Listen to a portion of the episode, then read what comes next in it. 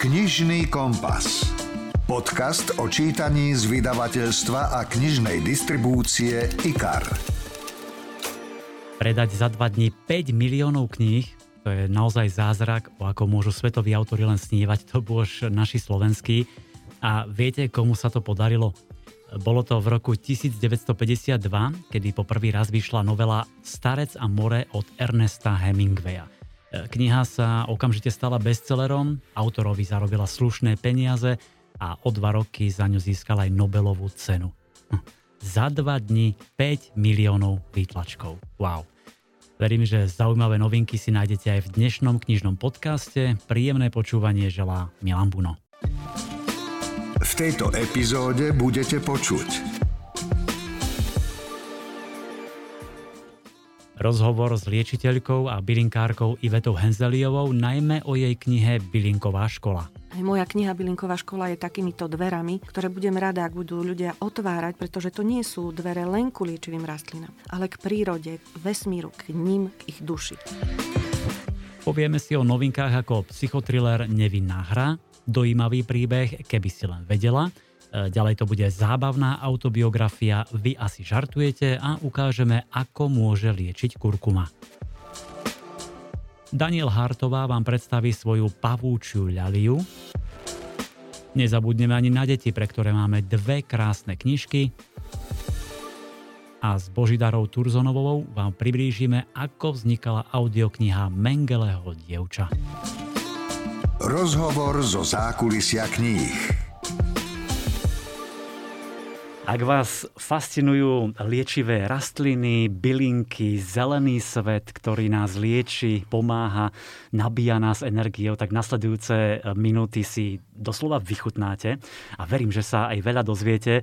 V štúdiu so mnou je skúsená liečiteľka, bylinkárka Iveta Henzeliova. Vítajte. Ďakujem, dobrý deň. Tak Iveta pod vydavateľskou značkou príroda, vám pred pár dňami vyšla kniha Bylinková škola, ktorá musím povedať, že mňa osobne úplne ohúrila. Pretože sú tam úžasné informácie, fakty, zaujímavosti, sú tam recepty, typy a je tam naozaj nádherná grafická úprava. Tak trošku predstavte túto knihu našim poslucháčom. Vlastne je to výsledok mojej dlhoročnej práce ako aj učiteľky o tom, ako zbierať liečivé rastliny, čo sú to liečivé rastliny, čiže taký vlastne taká esencia z toho, čo ja robím. Táto kniha má pomôcť začínajúcemu bylinkárovi, aby sa vedel oprieť o základné informácie. Mm-hmm. Vyvracia tam určité mýty a proste dezinformácie, čiže má informácie skutočne overené, nielen mnou, ale mno, tisícročiami mojich predchodcov. A teda je venovaná e, začiatočníkom, ktorí dostanú abecedu od jary až po zimu vlastne, lebo aj v zime sa bylinkár vzdeláva a pripravuje. Čo robiť, ako, eh, kde študovať, kde hľadať informácie, eh, priblížiť mu rastlinu ako živú bytosť, nie ako niečo, čo má len účinné látky a z čoho robíme čaj, ale ako živú, oduševnelú, inteligentnú bytosť. Mnohé informácie sú určite nové, pretože čerpám z anglickej literatúry, ruskej, poľskej, zo všetkého, čo proste dostanem do ruky. Mm-hmm a e, som rada, že veda dnes už potvrdzuje to, čo my bylinári vieme dávno. Hej, čiže vieme sa oprieť už aj o fakty. O to sa ľahšie potom aj učí a nemusíme presviečať ľudí, že jednoducho je to tak. Čiže dostanú tam tie, ten návod, ako začať, ako sa odvážiť výjsť na lúku a zbierať, čo tam vidia, ako to poznávať. Tak poďme hneď uh-huh. si predstavovať tieto jednotlivé časti. Dobre. Ako teda začať? To je vlastne jedna z prvých kapitol a povedz, povedzme, že ste ma úplne inšpirovali, nadchli. Chcel by som pestovať nejaké bylinky, ktoré budem potom využívať. Ktoré by ste mi odporúčili ako prvé a ako vlastne začať? Musíme rozlišovať, či chcete pestovať v záhrade bylinky, alebo idete iba na lúku ako zbierať. To by sme vlastne mohli doplňať sa, áno, áno. pretože divorastúce sú predsa len lepšie, alebo mm, majú, majú viac niečoho, toho aj nehmotného, vybrujúceho, čo tie Len tam záhrady... ich treba mm-hmm. veľmi dobre poznať, mm-hmm. tak mhm. skúsme radšej tak, že si sám zasadí dobre. v záhradke, alebo možno niekde na parapete doma, že ktoré. Veľmi jednoducho sa pestuje šalvia. Mm. Napríklad šalvia lekárska, či v kvetináči, či v záhrade nepotrebuje, nemá nároky na pôdu, polotieň, alebo aj veľké slnko vydrží Takže e, kdekoľvek e, doporučujem šalviu lekárskú ako takú jednu zo veľmi dobrých protizápalových bylín. Zo šalvie môžeme robiť čaj, olej, tinktúru, masti, vydimovadlo, mhm. čiže tam to, ten spôsob jej využitia je veľmi široký. Áno. A nemusíme sa báť, že ju napadnú nejakí škodcovia, alebo je to veľmi silná rastlina, aromatická, takže sa vie ochrániť aj sama. Druhou rastlinou, ktorú by som doporučovala pestovať, je nechtik lekársky. Ten vôbec nerastie vonku v prírode, čiže musíme si ho pestovať. Uh-huh. Je to moja obľúbená liečivá rastlina, je univerzálna. Od protizápalového e, pôsobenia, antibakteriálneho, protivírusového, protiplesňového, má zmekčujúce účinky, zvnútra alebo navonok. Hej? Pretože aj zvnútra my potrebujeme, ak máme krče alebo nejaké blokády e, v rámci toku tekutín alebo energie, potrebujeme to proste zmekčiť a pustiť, rozpustiť. Alebo veľmi známa je e, jeho účinnosť na kožu zvonku. Mm-hmm. Nechtikové máste každá stará mama Áno, naša robila. Poznáme. Takže si to vieme z, z nechtika urobiť, alebo olej tiež tinktúru, alebo nasušiť na čajík a nechtik sa dobre kombinuje s rôznymi bylinkami. Mm-hmm. Hej, čiže máme e, ako do zásoby čistý skôr na vonkajšie pôsobenie ako jednotlivá rastlina a do zmesi na trávenie, na pečeň, na žlčník na pankreas slezinu, výborne tak zastavuje takú žalúdočnú neurózu alebo pomáha pri nej, alebo zápal žalúdočnej sliznice a takisto do zmesí na čreva sa používa. Takže šalvia nechtík na úvod a ja si to tu kontrolujem, či to máte v tej knihe, áno, všetky sú tu a je tu myslím, že 20 takých najčastejších e, bylín, vidím áno. tu aj skorocel, zlatobyl, prhľava, praslička a tak ďalej, tak ďalej a vždy pri nich veľmi zaujímavý popis, pôsobenie a samozrejme recepty na rôzne formy, či už je to tinktúra, čaj a tak ďalej. Všetko teda u vás vyskúšané na príbuzných známych priateľoch? Určite. Najprv na sebe. Všetko skúšam na sebe, keď prežijem, púšťam ďalej.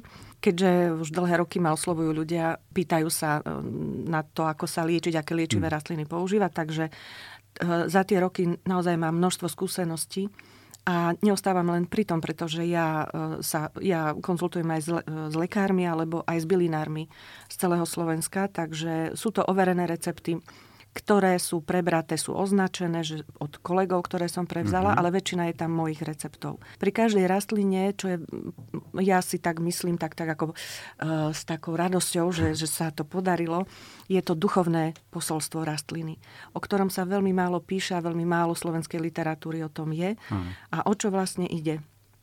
Rastlina nie je len telo, uh, kvet, stonka, koreň, alebo eterický olej napríklad, ale je to aj to nehmotné, ktorým na nás vplýva. A to je najdôležitejšie. To mňa bylinári e, starí ako by ukrižovali, že ja hovorím, že e, toto je najdôležitejšie, ale ono sa to už teraz môže povedať. Hej? Už, mô, už to mu ľudia rozumejú, že tá vibrácia duchovnej rastliny uh, len ak sme pri nej v záhrade, ak sa jej venujete od semienka, pestujete, e, zbierate ju, spracujete, čiže len tá prítomnosť pri tejto rastline vaša vás lieči. V Japonsku je veľmi známa metóda Shinrin Yoku. Áno. Japonci do extrému proste všetko do, doviedli a aj, aj proste ten poznatok, že les lieči. Les hej?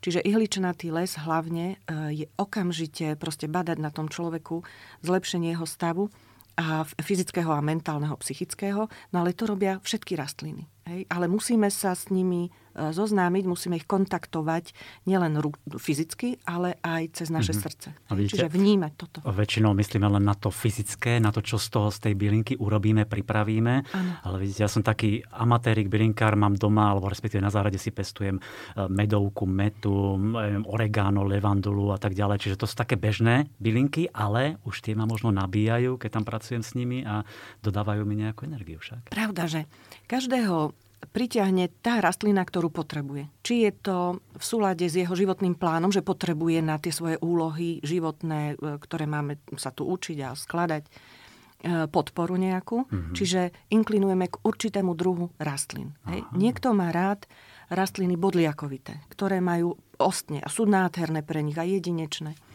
Alebo aj stromy, ktoré majú ostne.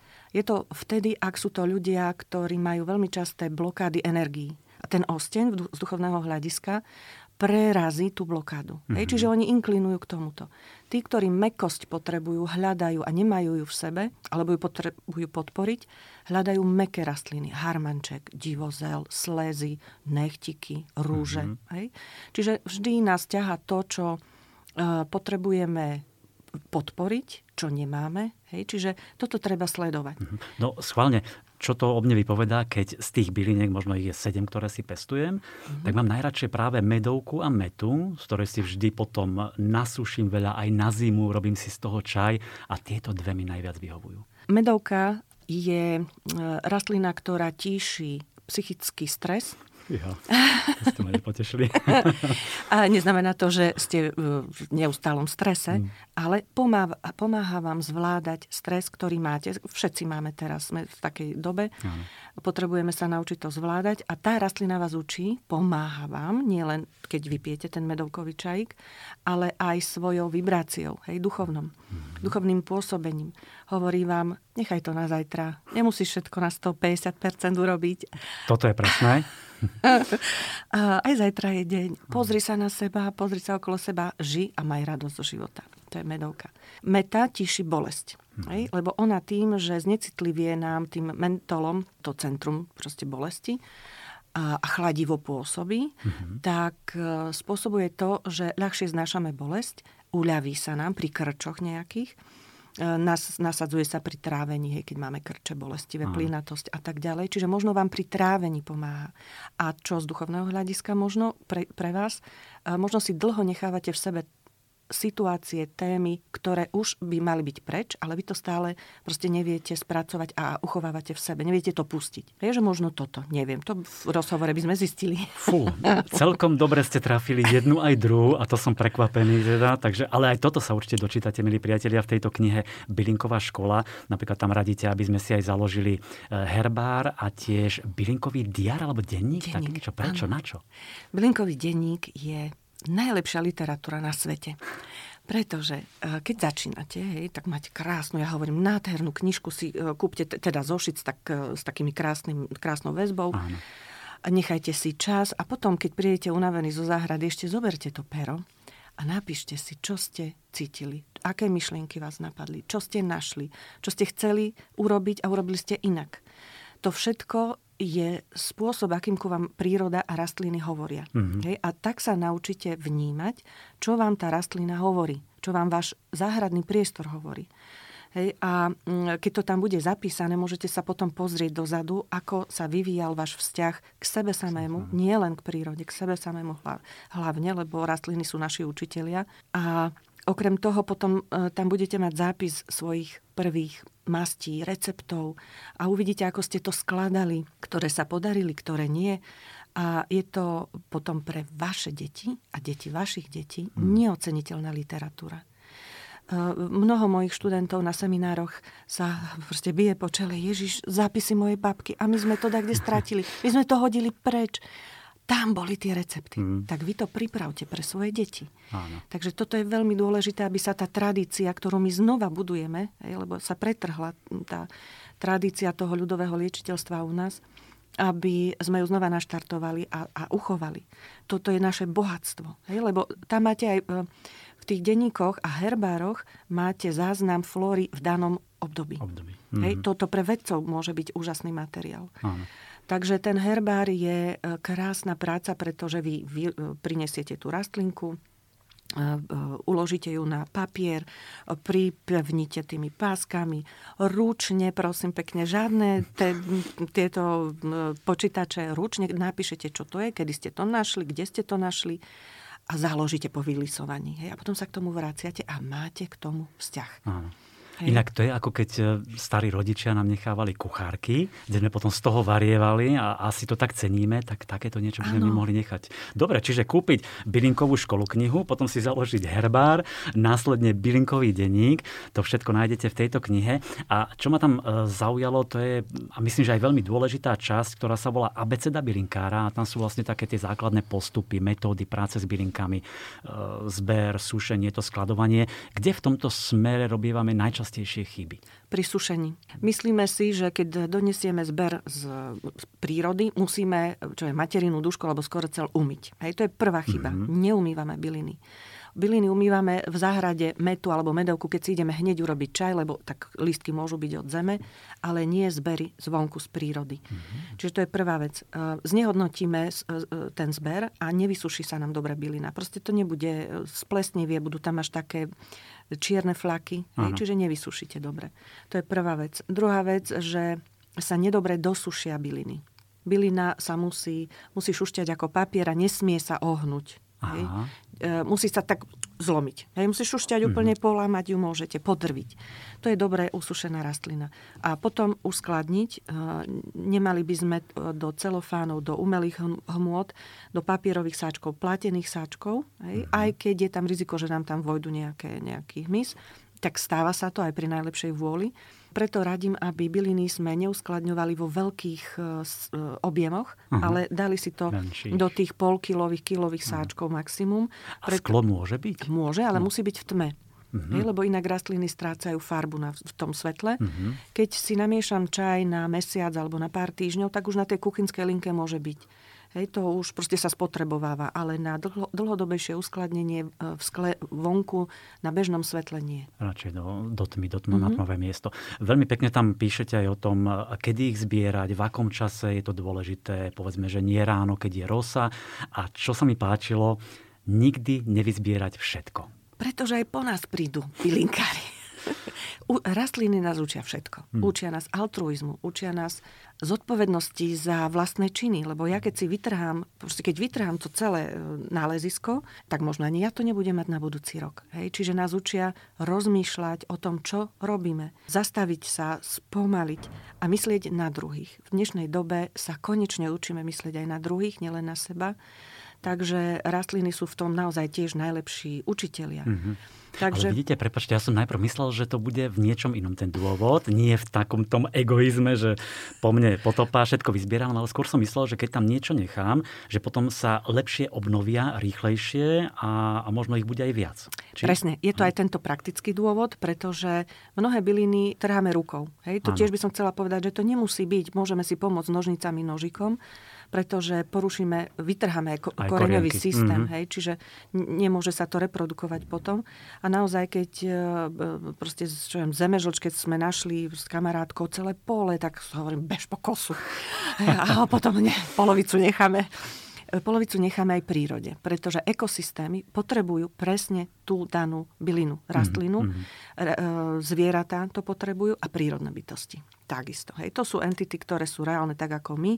Nie je každý ako na toto e, ako to počúva, alebo tomu e, verí, ale proste musíme myslieť v širších súvislostiach.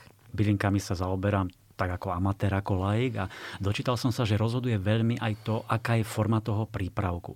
Či to je čaj, či je to odvar, či je to másť, tinktúra a tak ďalej. Je to naozaj tak? Pri čo myslíte? Pri liečbe? Forme? Pri liečbe, áno, už pri Áno, liečbe. že čo vyberieme? Áno, že povedzme pri tejto bylinke a tomto probléme zdravotnom je lepšia tinktúra alebo odvar ako čaj alebo masť. Áno, je to kvôli tomu, že do určitého lúhovadla, alebo toho základu, sa z danej rastliny vylúči nejaká, e, tie účinné látky teda Áno. sa vylúčia buď do tuku, alebo do alkoholu, alebo do vody. A do vody mm. studenej, alebo horúcej, alebo vriacej. Hej, čiže to podľa toho rozlišujeme, ako spracovať tú danú rastlinu. Najviac e, sa spracováva bylina na čaj, čiže sa suší. Hej? Ale napríklad čo by som spomenula, uh, os, nie ostropestrec, ale šalvia takisto. Je dobrá vo všetkých formách. Mm. Ale napríklad pri zápaloch dýchacích ciest, z uh, angíne, afty, ďasná a tak ďalej, je lepšia tinktúra ako odvar. Mm. Alebo nálev. Hej? Lebo tam sú tie účinné látky, ktoré nám mm. pomôžu. Máte tam ten recept knihe? Máme. Super, OK, takže nájdite si Bylinková škola. Dočítal som sa tiež o akomsi zabudnutom spôsobe liečby, ktorý sa volá oxymel. Čo to je? Oxymely sú naozaj prastaré liečivo, ktoré sa pripravuje z octu, ale nie z octu technického, takého, čo kúpime teda v, v obchode Aha. na uhorky, ale z vínneho a jablčného octu, mm-hmm. medu a stačí len toto. Ocot a med, to je základný ano. oxymel, ale môžeme ho doplniť odvarom alebo nálevom z bylín. Uh-huh. Ej, robí sa to tak, že sa ocot zohreje, nesmie to vrieť samozrejme, zohrieme na takých 30-40 stupňov, pridáme med, aby sa rozpustil mm-hmm. a spojíme to potom s odvarom alebo nálevom z bylín. Robíme v malých množstvách na zo pár dní, ale e, oxymely bez e, tých nálevov bylinkových vydržia roky. He? Lebo aj mhm. med, aj e, ocot, proste to sú konzervanty. konzervanty Takže môžeme mať pripravené liečivo na zápaly dýchacích ciest, na problémy trávenia. Dokonca aj na psychiku. Hej, uvoľňuje mhm. to psychiku, pretože ocot e, v prvom, vás, v prvom rade vás napadne, že je to kyslé, že ako mi to môže pomôcť. E, v, vo vnútri nášho tela sa správa zásadotvorne. Áno. Čiže pomáha rozpúšťať usadeniny, e, čistiť cievy. Hej, spolu s tým medom, v spolupráci s medom vlastne, vzniká unikátne liečivo. Hej, ja o tom veľa rozprávam aj na seminároch a som rada, že aj tuto môžem povedať, aby sa ľudia nebali robiť tieto liečiva, ktoré mm-hmm. môžu mať stále k dispozícii a môžu sa užívať aj preventívne. Preventívne, ak viem, že mm, som nejaká unavená, mm, trošku ma boli hrdlo, nejak ma začala bolieť hlava, tak po ruke mám Máci. napríklad toto. A to je čo nejaká tinktúra, že kvapky si dávam, alebo je to akoby sirup, alebo len na Je to tekutina. Tekutina. tekutina Čiže hej, dá si povedzme lyžičku, dve, alebo... Áno, mm, áno, áno. Takže oxymel dávame do pozornosti. Inak teraz aj keď som išiel som na ten rozhovor, išiel som okolo jedného obchodíka, bioobchodík, boli tam vo výklade rôzne takéto prípravky bylinkové a na trhu je naozaj veľa takýchto prípravkov, či už sú to odvary, masti, tinktúry a tak ďalej. Aké máte s nimi skúsenosti? Veľmi dôležité je, kto to spracoval a odkiaľ má materiál. Sú firmy, ktoré e, priemyselne vo veľkom vyrábajú tieto liečivé formy Áno. a byliny sa ne, nepestujú sa tým takým láskavým a prírode dobrým spôsobom. Aha, aha. Hej, čiže to sú tie obrovské firmy. Eh, doporučujem vyberať si miestných výrobcov, ktorí, eh, ktorí spracovávajú miestne byliny. Viete si odsledovať, odkiaľ sú, ako, spracova, ako ich spracovávajú, aké majú recenzie. Hej, čiže vždy treba hľadať informácie. Naozaj, to bez toho nejde. Máme, chvála Bohu, na Slovensku veľmi veľa dobrých malých firiem, ktoré sa, ktoré sa zaoberajú bylinkárstvom, vyrábajú nádherné, účinné liečivá. Takže prečo by sme kupovali tie z tých obrovských firiem. Hej? Áno. Čiže tak ako pri všetkom čítať Áno. si to mm. zloženie, od koho to pochádza, Áno. najlepšie e, slovenské. E, poďme si ešte trošku zalistovať v tej knihe. Ja som tam napríklad našiel veľmi zaujímavú časť druhy prírodnej liečby. A tam je teda tá fitoterapia, čo je, môžeme zjednodušene povedať, to bylinkárstvo. Potom je tam aromaterapia, čo asi mnohí ľudia poznajú. E, ďalej liečba hlinou, teraterapia a napokon gemoterapia. Mm-hmm. Tak aspoň tu nám približte. Gemoterapia je liečba púčikmi rastlín alebo zárodočnými tkanivami. Mm-hmm. Hej, nemusí byť len púčik na, na vetvičke. Táto metóda je účinná v tom, že predstavte si, že v tom púčiku, jedinom púčiku, čo je javora, je celá sila a energia a DNA celého stromu. Čiže teoreticky, keby sme chceli, tak z toho jedného púčika vieme vypestovať celý obrovský strom. Mm-hmm. Toľko sily tam je a energie. Vitamínov, enzymov, všetkého, informácií. Takže v tom maličkom púčiku je obrovská sila. Zbierame ich veľmi skoro na jar, už teraz, je, je skoro neskoro. Čiže e, opatrne zo spodných vetví stromov, kríkov, potrebujeme oveľa menej materiálu ako pri vňaťových bylinách. Mm-hmm. Čiže je to šetrné. Niektorí sem tam sa ozývajú, že ničíme stromy a budúcu úrodu a kvety. No keď nepotrebujeme toho veľa. Hej, a pre seba mi stačí jedna, dve ampulky, čiže 200 ml. Mm. Takže toho nie, nepotrebujem veľa. E, zalieva sa to luhovadlom, väčšinou vodkou, stačí 40% vodka, tie pučiky sú jemné, nepotrebujeme väčšie alkoholové číslo. Luhujeme 7, 7 až 14 dní, predsedíme a máme tinktúru. Mm-hmm. Čiže zjednodušene môžem povedať, že to je intenzívnejšie, liečivejšie, účinnejšie? Ako, ne, nemám rada tento, to, to, to, to, to hierarchiu takúto, ale dobre, že to hovoríte, pretože je to iné. Keď robíme kúry z tinktúr napríklad, hej, to sú liehové maceráty, tak sa robí s púčikou, napríklad ostropestreca, ano. z jeho, e, jeho plodov, hej, čiže z celej rastliny, dajme tomu, a, a kombinujú sa obidve. Čiže v tej vňaťovej rastline je niečo iné, alebo v semenách, a niečo iné v púčikoch. Hej, a potrebujeme niekedy púčik a niekedy celú rastlinu. Obidve formy sú vynikajúce a ja keď chválim gemoterapiu, tak kvôli tomu, že tam je to špeciálne, to také, ako keď na jar sa ro- prebudza príroda, tá, tá energia dravá toho života je mm-hmm. v mhm. tom. Hej? Takže keď ja potrebujem niečo v človeku rozprúdiť, či lymfu, či krv, či odhlienenie dať preč, alebo psychické nejaké blokády, tak používam púčiky. Hej, a potom sa doliečuje s celými rastlinami. Áno. Takže treba vyskúšať určite gemoterapia, to si nájdete aj, v tejto knihe. No a stále tu hovoríme o bylinkách, o rôznych prípravkoch, tak poďme si dať také tri typy, poďme poradiť úplne konkrétne bylinky na nejaký problém a ja som si pre vás pripravil tieto tri. Máme čas covidu, koronavírus a mnohí majú problém s dýchaním, s pľúcami. Ktorá bylinka by bola vhodná v tomto prípade a aká je forma? Samozrejme je ich oveľa viac a jednu vybrať je veľmi ťažké. Ale pri covide je veľmi častý kašel, suchý, mm-hmm. namahavý kašel. Tam pomáha divozel. Divozel ako čaj, ale aj ako tinktúra. Mm-hmm. Hej, tinktúra je veľmi, um, je veľmi vhodná, um, ale musíme ju kombinovať s čajom. Hej, čiže aj tinktúru, aj čaj. A nie je samostatný čaj, ale Aha. v spolupráci s podbelom, skorocel, dala by som tam uh, možno ešte aj pamajorán. Hej, napríklad, hej, na ten kašel. Áno. Dobre, kontrolujem vás, či to je všetko v knihe. Je to tam, áno, divozeli. Ježiš, tam je strán od divozeli. Dobre, áno, super. Áno. Čiže divozel a ešte jednu. Uh, kozinec blanity. Je to, uh, nepíšem uh, v knihe o tejto bylinke, ale keď mám túto možnosť, hm. tak uh, spomeniem. Je to vynikajúca antivirotická rastlina a pomáha pri liečbe plúc. Hej, hm. Takže kozinec blanity, ale z knihy, keď by som doporučila, tak by tam mohla byť tá šalvia, hej, šalviová tinktúra tiež, šalviový odvar a takisto aj harmanček pomáha, náš starý známy harmanček. Ten aj upokojuje nervy, psychiku, e, dobre je piť ho ráno a večer a medzi tým e, si môžeme dať aj zábaly z odvaru e, harmančekového na priedušky, mm-hmm. na mhm. plúca. Inak s tou šalviou ste ma tak inšpirovali, že si ju zasadím, lebo tu ešte nemám v záhrade, takže najbližšie je šalvia. Poďme na druhú vec. Pobolieva ma povedzme žalúdok, mám ho taký ťažší, má vám krče, ktorú bylinku by ste mi odporúčili? Určite metu, o ktorej sme už hovorili. Mm-hmm. Meta je základná, jedna zo základných bylín na odstránenie krčov, plynatosti, bolesti brucha, ale nedávala, nedávam ju samostatne. Mohla by byť príliš ostrá hej, a kontraproduktívne pôsobiť. Čiže e, meta, môj základný recept na čokoľvek, čo neviem ešte diagnózu alebo neviem Áno, popísať, jasne. čo to je, je meta, pamajorán a skorocel. Tieto tri byliny, keď e, zmiešate, urobíte si nálev, tak trikrát denne piť medzi jedlami určite vám pomôže. A keby som si zmiešal tú moju medu a medovku do čaju, Môže, Môže byť. byť. Pravda, že to je tiež dobrá kombinácia. Dobre, Hej. dnes večer si dám.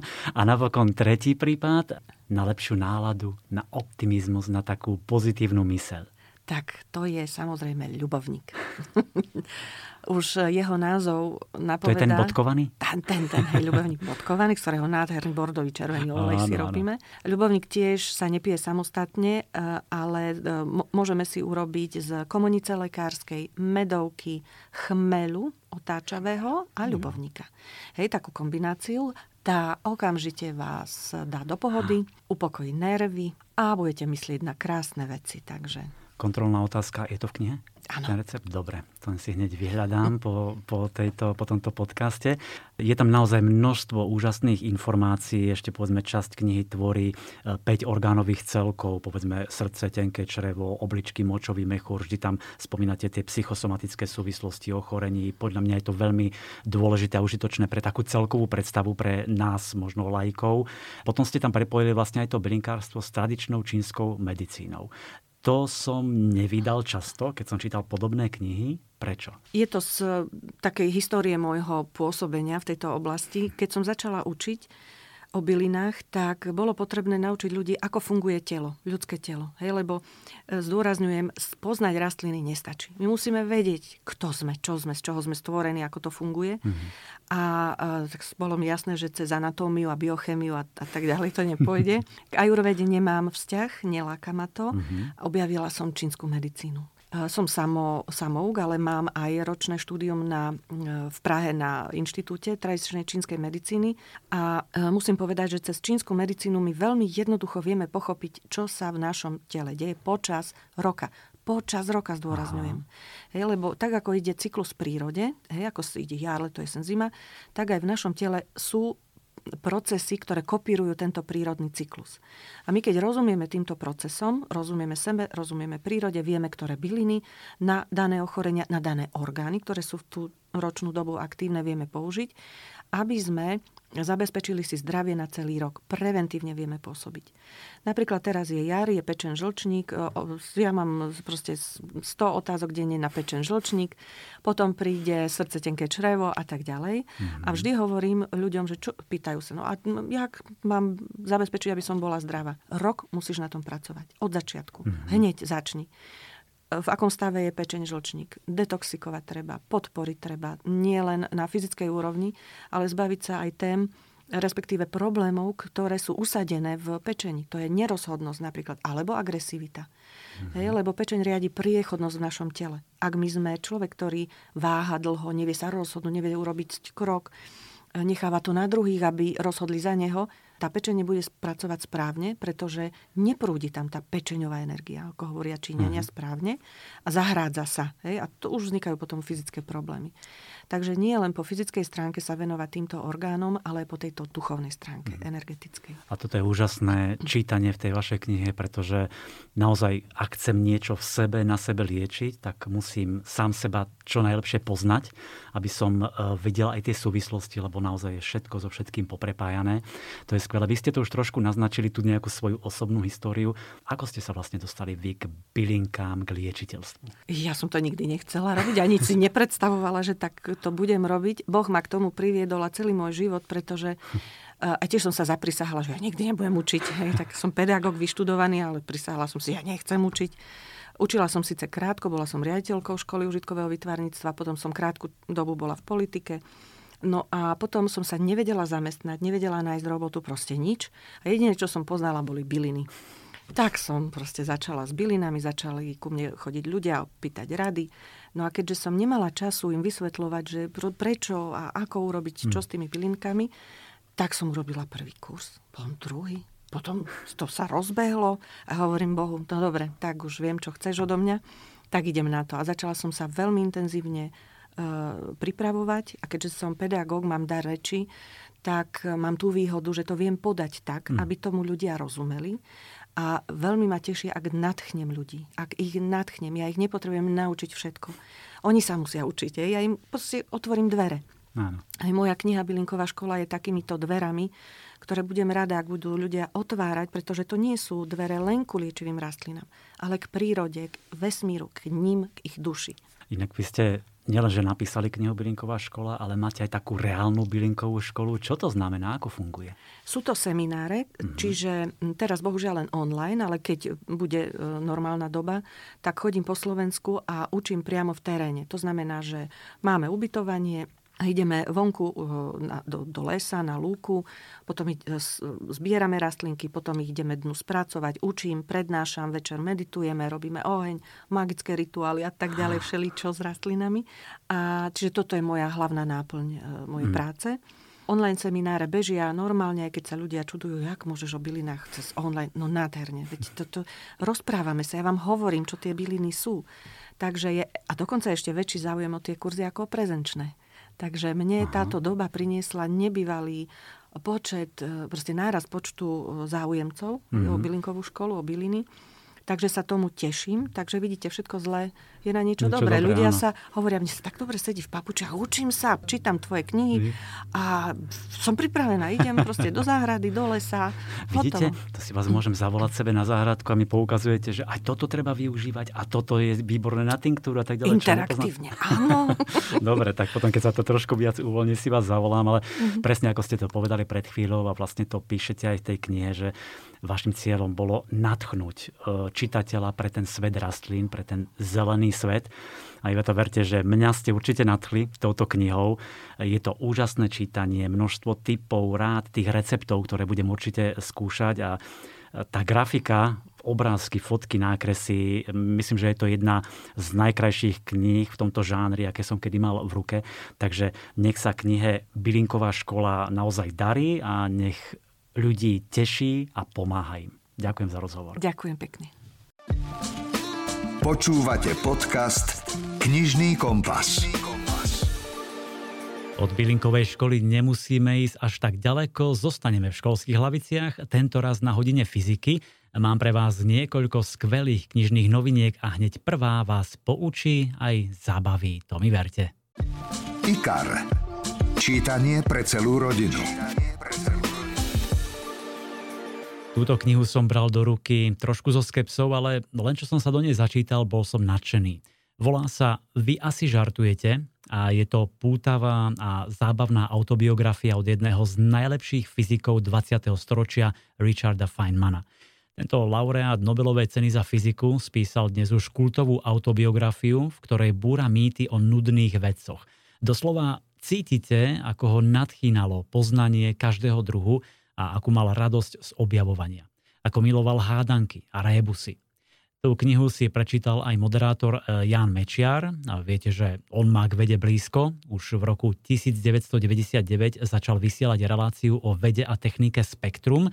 A tak som ho poprosil, nech nám túto Feynmanovú knihu priblíži zo svojho pohľadu. Doteraz som veru nevedel, ako jednoducho sa dajú otvárať trezory, prípadne ráta tretie odmocniny ľubovoľného čísla bez papiera či kalkulačky len tak z hlavy nie, že by som to teraz vedel, ale aspoň tuším, akým spôsobom sa to robí. Aj také veci sa totiž môžete dočítať v tejto skvelej knižke, ktorá sa mi dostala do rúk. Slávny americký fyzik Richard Feynman spísal svoj život v podobe veselých či úsmevných príhod a dal tomu názov Vy asi žartujete. Keď sa povie teoretický fyzik, tak väčšina ľudí si predstaví nejakého suchopárneho vedátora, prípadne Sheldona e, z teórie veľkého tresku. Richard Feynman bol teoretický fyzik, veľký teoretický fyzik, konec koncov dostal aj Nobelovú cenu, myslím v oblasti kvantovej elektrodynamiky, čo je pre nás bežných smrteľníkov absolútna španielská dedina, ale rozhodne to nebol suchopárny vedátor. Keď si prečítate tú knihu, tak zistíte, že neustále vymýšľal, akým spôsobom by dobehol, či napálil, či urobil si dobrý deň zo svojich kolegov, zo svojich priateľov, nadriadených či podriadených.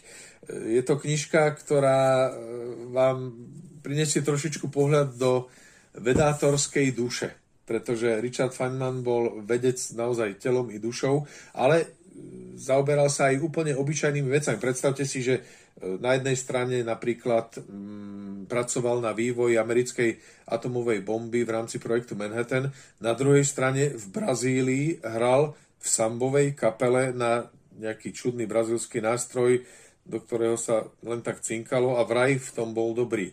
Je to nielen príjemné čítanie, ale aj inšpiratívne čítanie. Pretože zo všetkých tých písmenok, ktoré v tej knihe sú, priam kvapka e, túžba po poznaní.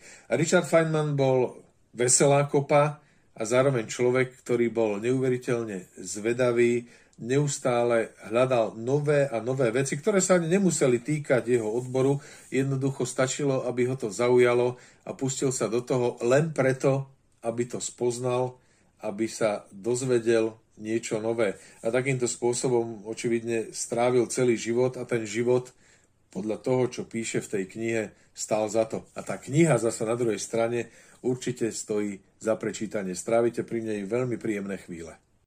Potvrdzujem, vy asi žartujete, je kniha o poznaní, humore, o Feynmanovej hravosti, o takom nezbedníckom duchu a v neposlednom rade aj o jeho genialite.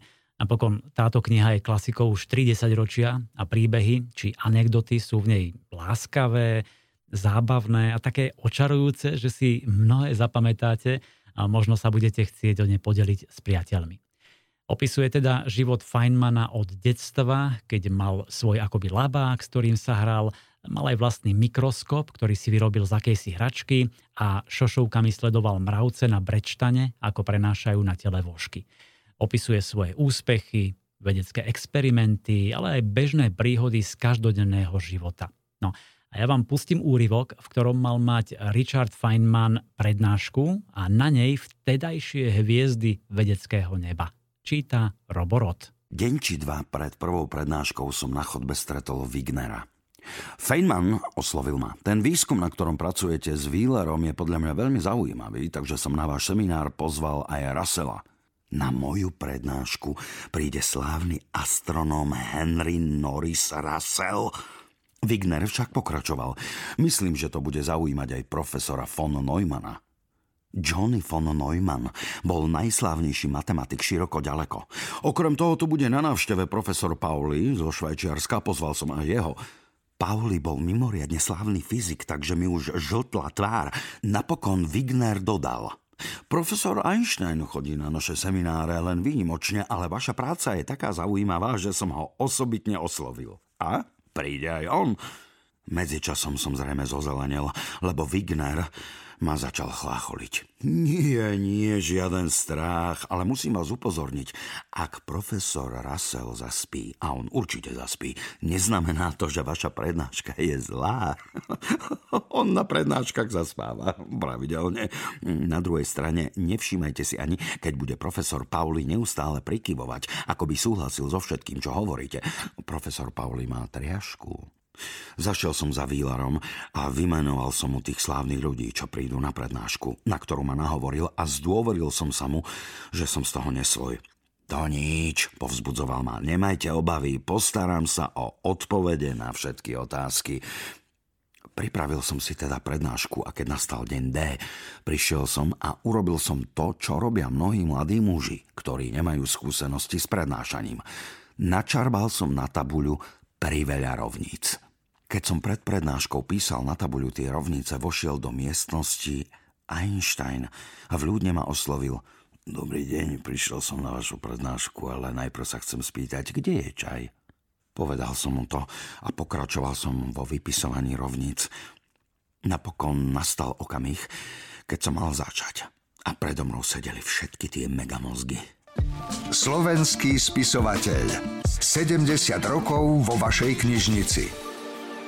Predstavte si, že máte dceru, školáčku, ktorá má kamošky a občas u seba prespia. Raz jedna, potom druhá. Je to pre ne dobrodružstvo, zábava a niečo iné ako len spať doma vo vlastnej posteli. No a teraz si predstavte, že vašu dceru po noci strávenej u jej spolužiačky unesú. Jednoducho zmizne, stratí sa. Taká je základná zápletka vynikajúceho psychotrilleru Nevinná hra od Alex Dahl, norsko-americkej autorky, ktorá vás srdečne pozdravuje. Ahoj Slovensko! My new book Playdate is out in Slovakia this week, which I am incredibly excited about. Tento týždeň u vás vychádza moja nová kniha Nevinná hra, z čoho sa neuveriteľne teším. Je to príbeh o Lucii, dievčatku, ktoré bude prvýkrát spať u svojej kamarátky. Keď si však po ňu rodičia na druhý deň prídu, nenajdu ani Luciu, ani rodinu. Dom je prázdny a spustí sa medzinárodné pátranie. Je to psychologický thriller so silnými ženskými postavami, rôznymi uhlami pohľadu, viacerými časovými pásmami a ja naozaj verím, že sa vám bude páčiť. Ďakujem, moji slovenskí čitatelia. Thank you to my Slovak readers. Trošku si ten príbeh ešte priblížime. E, spoznáme teda Fredrika a Elisu Blixovcov, ktorí žijú pokojný, takmer až nudný život v malebnom norskom mestečku Sandefjord. Ich sedemročná dcéra Lucia ide spať k spolužiačke, ale na druhý deň jej niet. Zmizne, ako by sa do zeme prepadla. Blixovci sú úplne zničení, začala sa pre nich nočná mora a čoskoro vysvitne, že únos Lucie bol naplánovaný do najmenších detailov. A otázkou teraz je, Uniesla ju nejaká zločinecká sieť, alebo to mala byť pomsta. Zronení manželia postupne zistujú, že ak chcú, aby sa im dcera vrátila, budú musieť vyniesť na svetlo sveta dávno pochované tajomstvá z ich minulosti. Nevinná hra e, vás myslím chytí, vtiahne, rozdrví a vydesí. Je to strhujúci príbeh, v ktorom každú chvíľu držíte palce niekomu inému a autorka sa vám len vysmeje, pretože ste takí naivní. Vy totiž predpokladáte, že vám ľudia budú hovoriť pravdu a budú k vám féroví. Pred vami sa teda odvíja taký spletitý príbeh. Postavy nie sú len čierno-biele, ale naozaj komplikované charaktery a chvíľami sa cítite hm, naštvane alebo bezmocne. Nevinná hra je temná a umne vyskladaná detektívka, kde je rukojemníkom dieťa, malá školáčka a vy si vravíte, toto by som nikdy nechcel, nechcela zažiť. Ak teda máte chuť na výborný psychotriller, Alex Dahl ho napísala, volá sa Nevinná hra. Počúvate podcast Knižný kompas. Mám tu ďalší výborný tip, tentoraz dojímavý príbeh o rodine, sesterskej i materinskej láske. Príbeh o tom, ako dokáže jediná udalosť rozvrátiť rodinu na dlhé desaťročia. Hannah Beckerman a jej novinka Keby si len vedela. O čom je tento príbeh? Sestry Jess a Lily spolu neprehovorili 30 rokov. Stačila jedna traumatizujúca udalosť v detstve a odsudzili sa natoľko, že ani ich dospievajúce deti sa nikdy nestretli. Staré tajomstvo rodinu rozvrátilo a sestry si dnes žijú vlastnými životmi. Dokonca sú rozdielne ako deň a noc. Jedna je rada, že má každý mesiac na nájomné, druhá si žije ako v rozprávke. No a do hry vstupuje ich matka Odry, ktorá má rakovinu, už jej neostáva veľa času a má len jedno jediné želanie, aby sa sestry konečne zmierili. Napätie rastie a blíži sa chvíľa, keď dávne rozhodnutia konečne výjdu na povrch. Príbeh Keby si len vedela sledujeme z dvoch časových línií. Je tam súčasnosť a potom rok 1988, kedy došlo k tej nepríjemnej udalosti. A všetko z pohľadu troch žien. Matky Audrey a jej dcer Jess a Lily. A možno naozaj nastal čas na zmierenie. Hm. Pripravte sa na silný príbeh plný emócií, dojímavý a popredkávaný úprimným súcitom. Je to nesmierne čítavý príbeh, ktorý vás pohltí a vyžiada si všetku vašu pozornosť. Prekvapí vás zápletka, budete cítiť melanchóliu z každej strany a postavy troch žien vás chytia za srdce. Joli. Knihy pre mladých. V edícii Joli, knihy pre mladých, vyšla v týchto dňoch novinka s názvom Pavúčia ľalia s takou temnou, čierno-červenou obálkou, veľmi zaujímavou. Autorkou je Daniel Hartová, čo znie zahranične, ale pod pseudonymom sa skrýva Slovenka. A má navyše obrovský úspech. A o tom si určite povieme, ale najskôr privítam Daniel. Zdravím. Dobrý deň, prajem. No, Daniel, tak eh, najskôr si povedzme o tej knihe Pavúčia Lalia trošku približte našim poslucháčom a čitateľom, na čo sa môžu tešiť, o čom je. Môj príbeh Pavúčia Lalia je určený teda hlavne pre dospievajúce dievčatá. Hlavnou hrdinkou tohto príbehu je tiež dospievajúce dievča, ktoré sa doma zamiluje do paholka, ktorý sa stará o ich kone. To sa prestane páčiť e, jej otcovi a ten sa preto rozhodne, že ju pošle študovať ďaleko od domova, aby jej vlastne túto lásku prekazil. No a hlavná hrdinka sa teda ocitá na súkromnej akadémii, ktorá je plná dievčat z vyššej vrstvy Anglicka. No a tieto dievčatá ju vlastne aj práve kvôli tomuto medzi seba nepríjmu. Čiže je tam úplne sama bez rodiny a podarí sa jej tam nájsť si jednu jedinú priateľku, ktorá je tiež uh, dievča síce z rovnako uh, bohatej vrstvy, ale absolútne uh, neberie ohľad na to, odkiaľ pochádza teda hlavná hrdinka Liliana, spriatelia sa. Na Lilianu vlastne postupne začína odhalovať uh, intrigy, ktoré sa dejú medzi rodinami týchto dievčat študujúcich na akadémii. Príbeh sa vlastne odohráva uh, na konci 19. storočia. Takže je to práve z tej doby, kedy uh, vlastne ženy nemali ešte také práva, ako ich majú teraz a v podstate boli považované iba za majetok a ich úlohou bolo jednoducho priviesť iba na svet potomka, v najlepšom prípade nejakého syna chlapca. Čiže môžeme povedať, že je taká historická romanca z Anglicka. Ja už som vlastne spomenul, že máte obrovský úspech a teraz to vysvetlím. Ten úspech je na Wattpade, to je pre tých, čo nevedia, taká sociálna sieť pre autorov, pre, pre spisovateľov. Napokon zrodili sa tam aj viaceré veľké hity, ktoré potom vyšli knižne, svetoznáme hity. No a ja som si tam prečítal, že vaša knižka, tuším The Deal, tam má vyše milión prečítaní. Áno, ja som sa k tomu Wattpadu takisto dostala ako vlastne načenec kreatívneho písania, ktorý rád píše a číta. Mm-hmm. Na tejto sociálnej sieti som začala asi pred šiestimi rokmi a veľmi sa mi páčilo na tej sociálnej sieti to, že práve mladí ľudia, ktorí radi píšu a čítajú knihy, tak je veľmi ťažké pre nich nájsť si taký okruh ľudí, ktorí majú rovnaké záľuby A práve ten Wattpad vlastne v tomto spája všetkých ľudí, ktorí radi píšu príbehy a čítajú príbehy. Takže som tomu dala šancu a začala som tam vlastne uh, publikovať všetky svoje príbehy, ktoré som si napísala aj počas školy. No a zistila som, že vlastne uh, ľuďom sa začali tie príbehy tam páčiť. To bolo aj to, čo ma motivovalo uh, k tomu poslať nejaký svoj rukopis teda do vydavateľstva. To je inak skvelý nápad s takouto sociálnou sieťou, lebo aj na Slovensku bol taký literárny projekt Mám talent.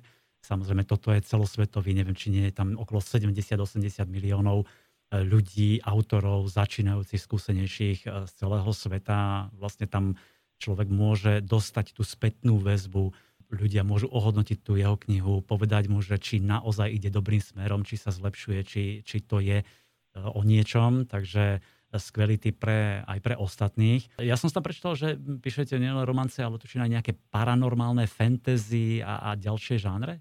To je taká moja srdcovka, by som povedala, lebo ja ako mala som zbožňovala strašidelné príbehy o duchoch a rôznych nadprirodzených bytostiach, čiže o, to bolo presne to, s čím som aj začínala, mm.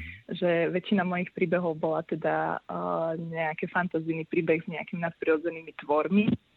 No a potom vlastne o, ma ešte na strednej škole oslovili spolužiačky, že oni by si radi skôr prečítali ale nejakú romantiku.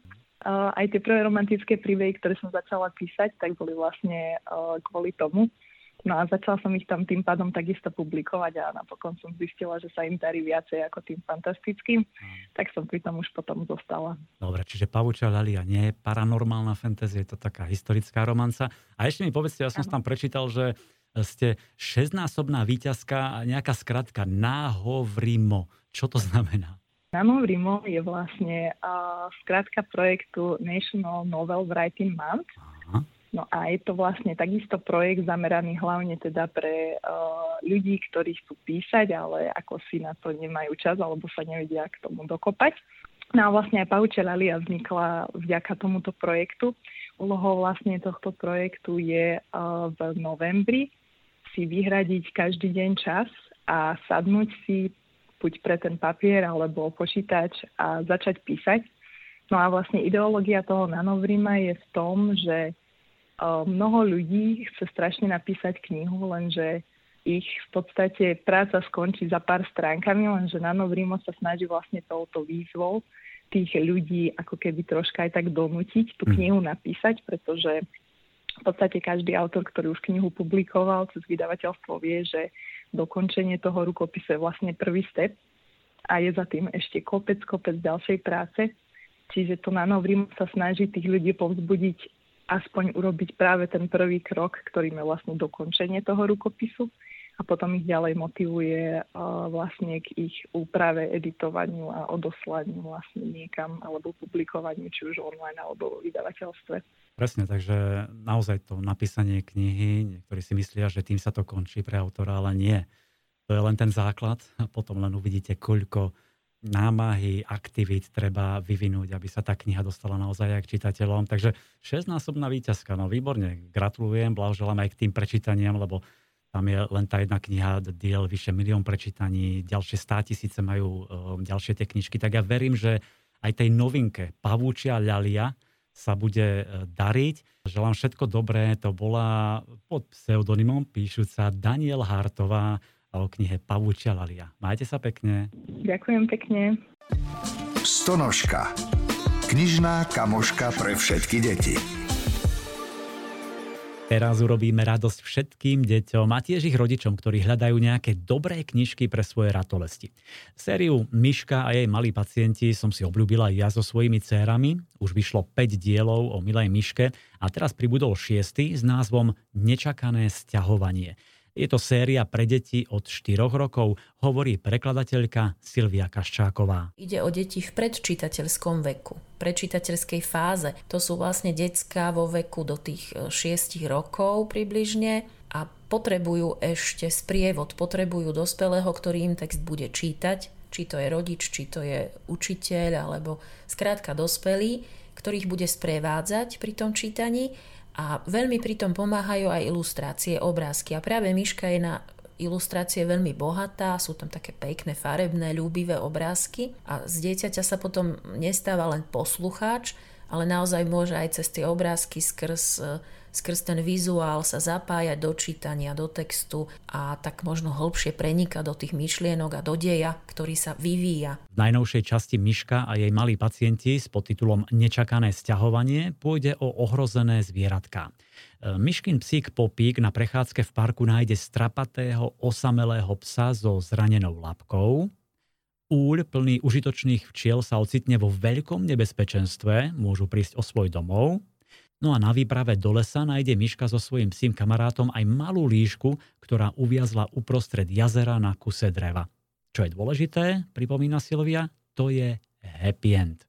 Táto kniha končí vždy harmonicky, čiže každá kapitola končí harmonicky, príjemne, nezostáva tam nejako veľa nedopovedaného. Je to naozaj taká schéma, podľa ktorej e, autorka takto tvorí, že naozaj v každej kapitole sa jednoducho už opakujú veci, opakuje sa správanie myšky. Myška vyjde von z domu, vyjde, do, vyjde von do prírody, hneď stretne zviera, ktoré potrebuje pomoc, myška mu pomôže a zvieratko šťastne potom opustí jej záhradu alebo prípadne v jej záhrade zostane bývať.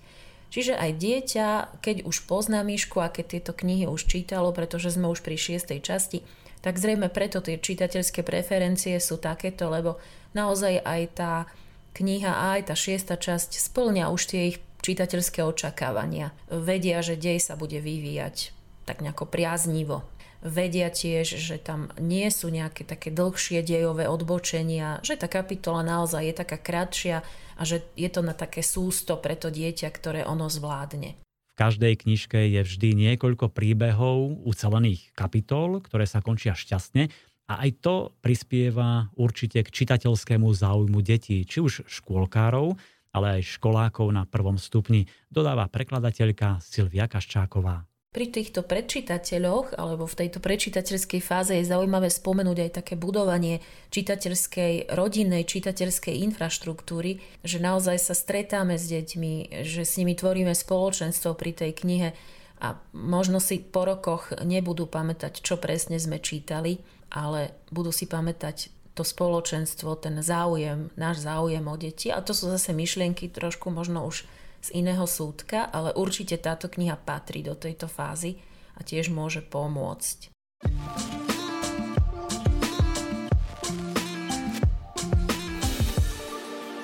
A ďalší tip pre najmenších, tentoraz pre deti od troch rokov s názvom Najkrajšia záhrada na svete.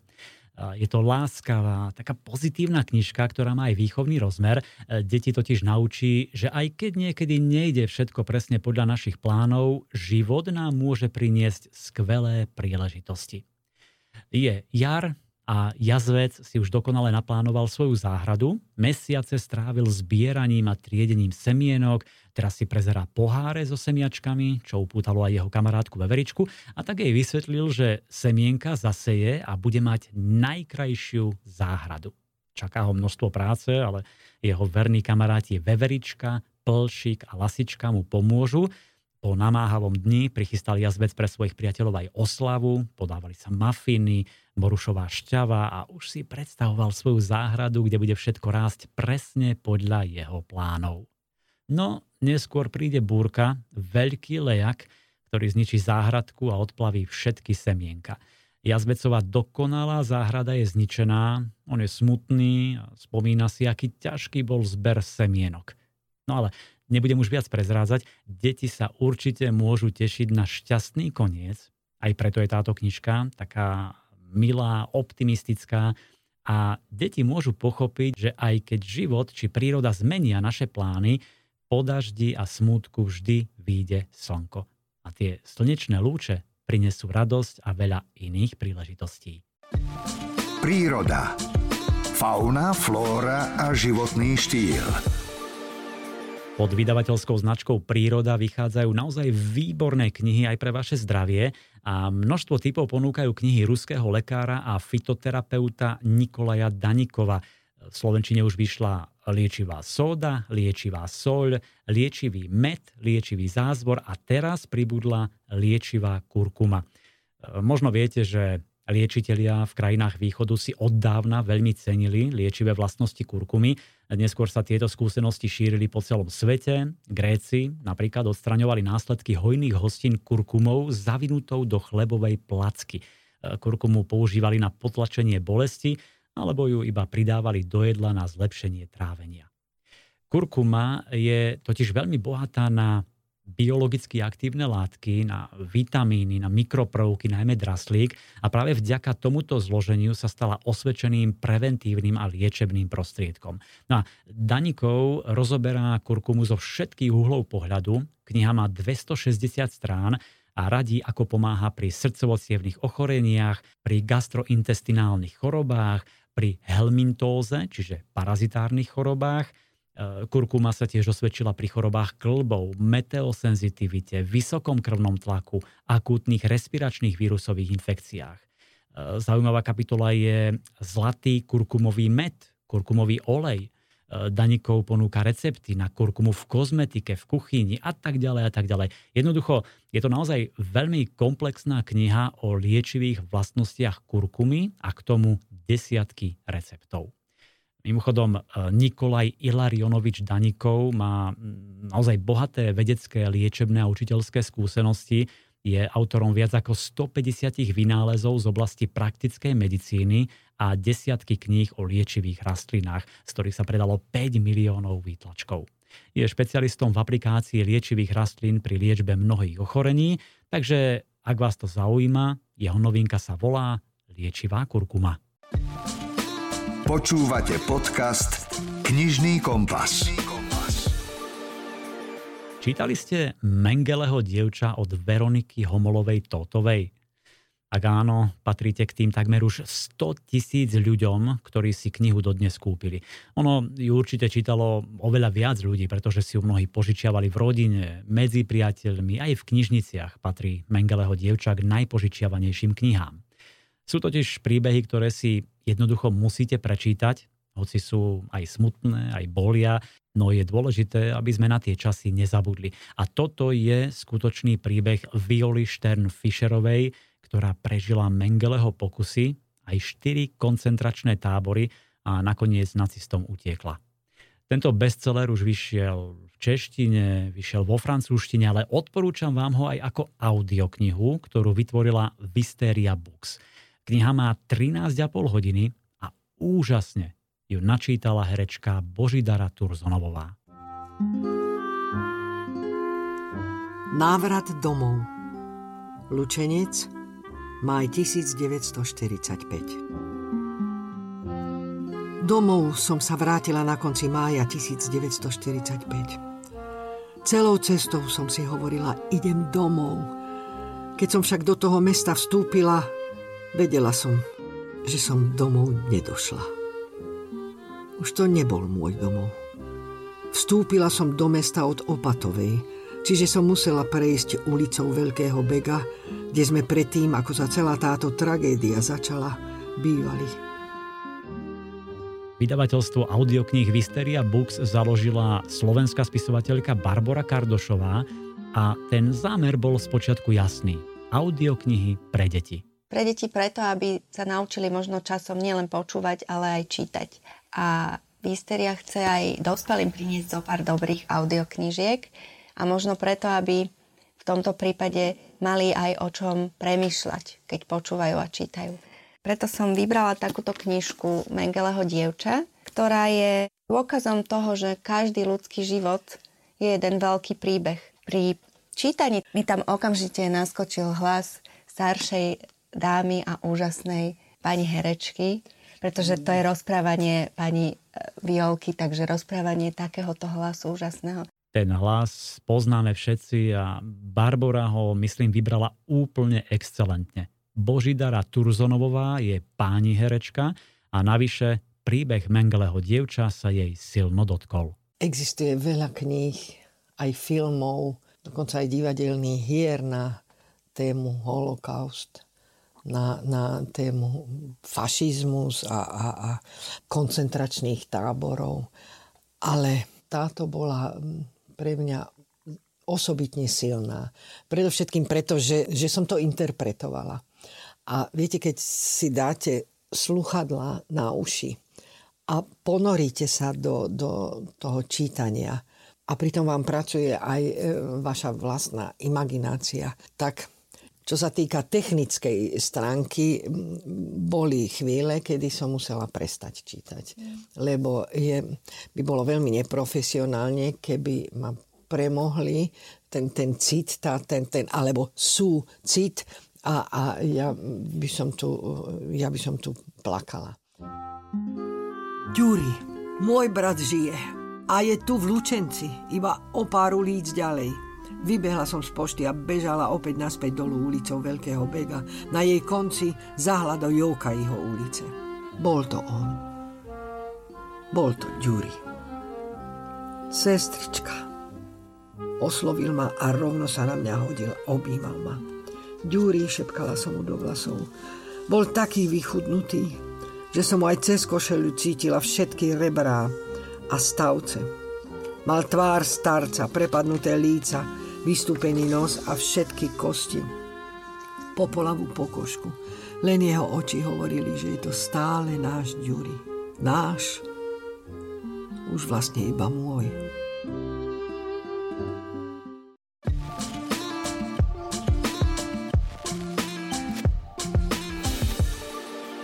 Silný príbeh, či už ste čítali Mengeleho dievča a možno sme vás teraz presvedčili, že sa oplatí po ňom siahnuť, ak sa vám ešte nedostal do ruky. A nech je to klasická papierová kniha alebo audiokniha načítaná skvelou herečkou, takéto príbehy nás vedia zmeniť, ovplyvniť, otvoriť nám oči a opäť ukázať, aké máme šťastie, že nemusíme zažívať zverstva, zlobu, podlosť a ponižovanie z obdobia druhej svetovej vojny. Milí priatelia, verím, že sme vás inšpirovali, že ste si našli medzi našimi tipmi tú svoju knihu, ktorú si najbližšie objednáte v niektorom internetovom knihkupectve. Budeme radi, ak o našom knižnom podcaste poviete známym, priateľom. Určite si zakliknite aj odoberanie, aby vám nič neušlo, pretože o dva týždne sme tu znova s ďalšími knižnými tipmi. Všetko dobré želá Milan Buno. Počúvate podcast Knižný kompas.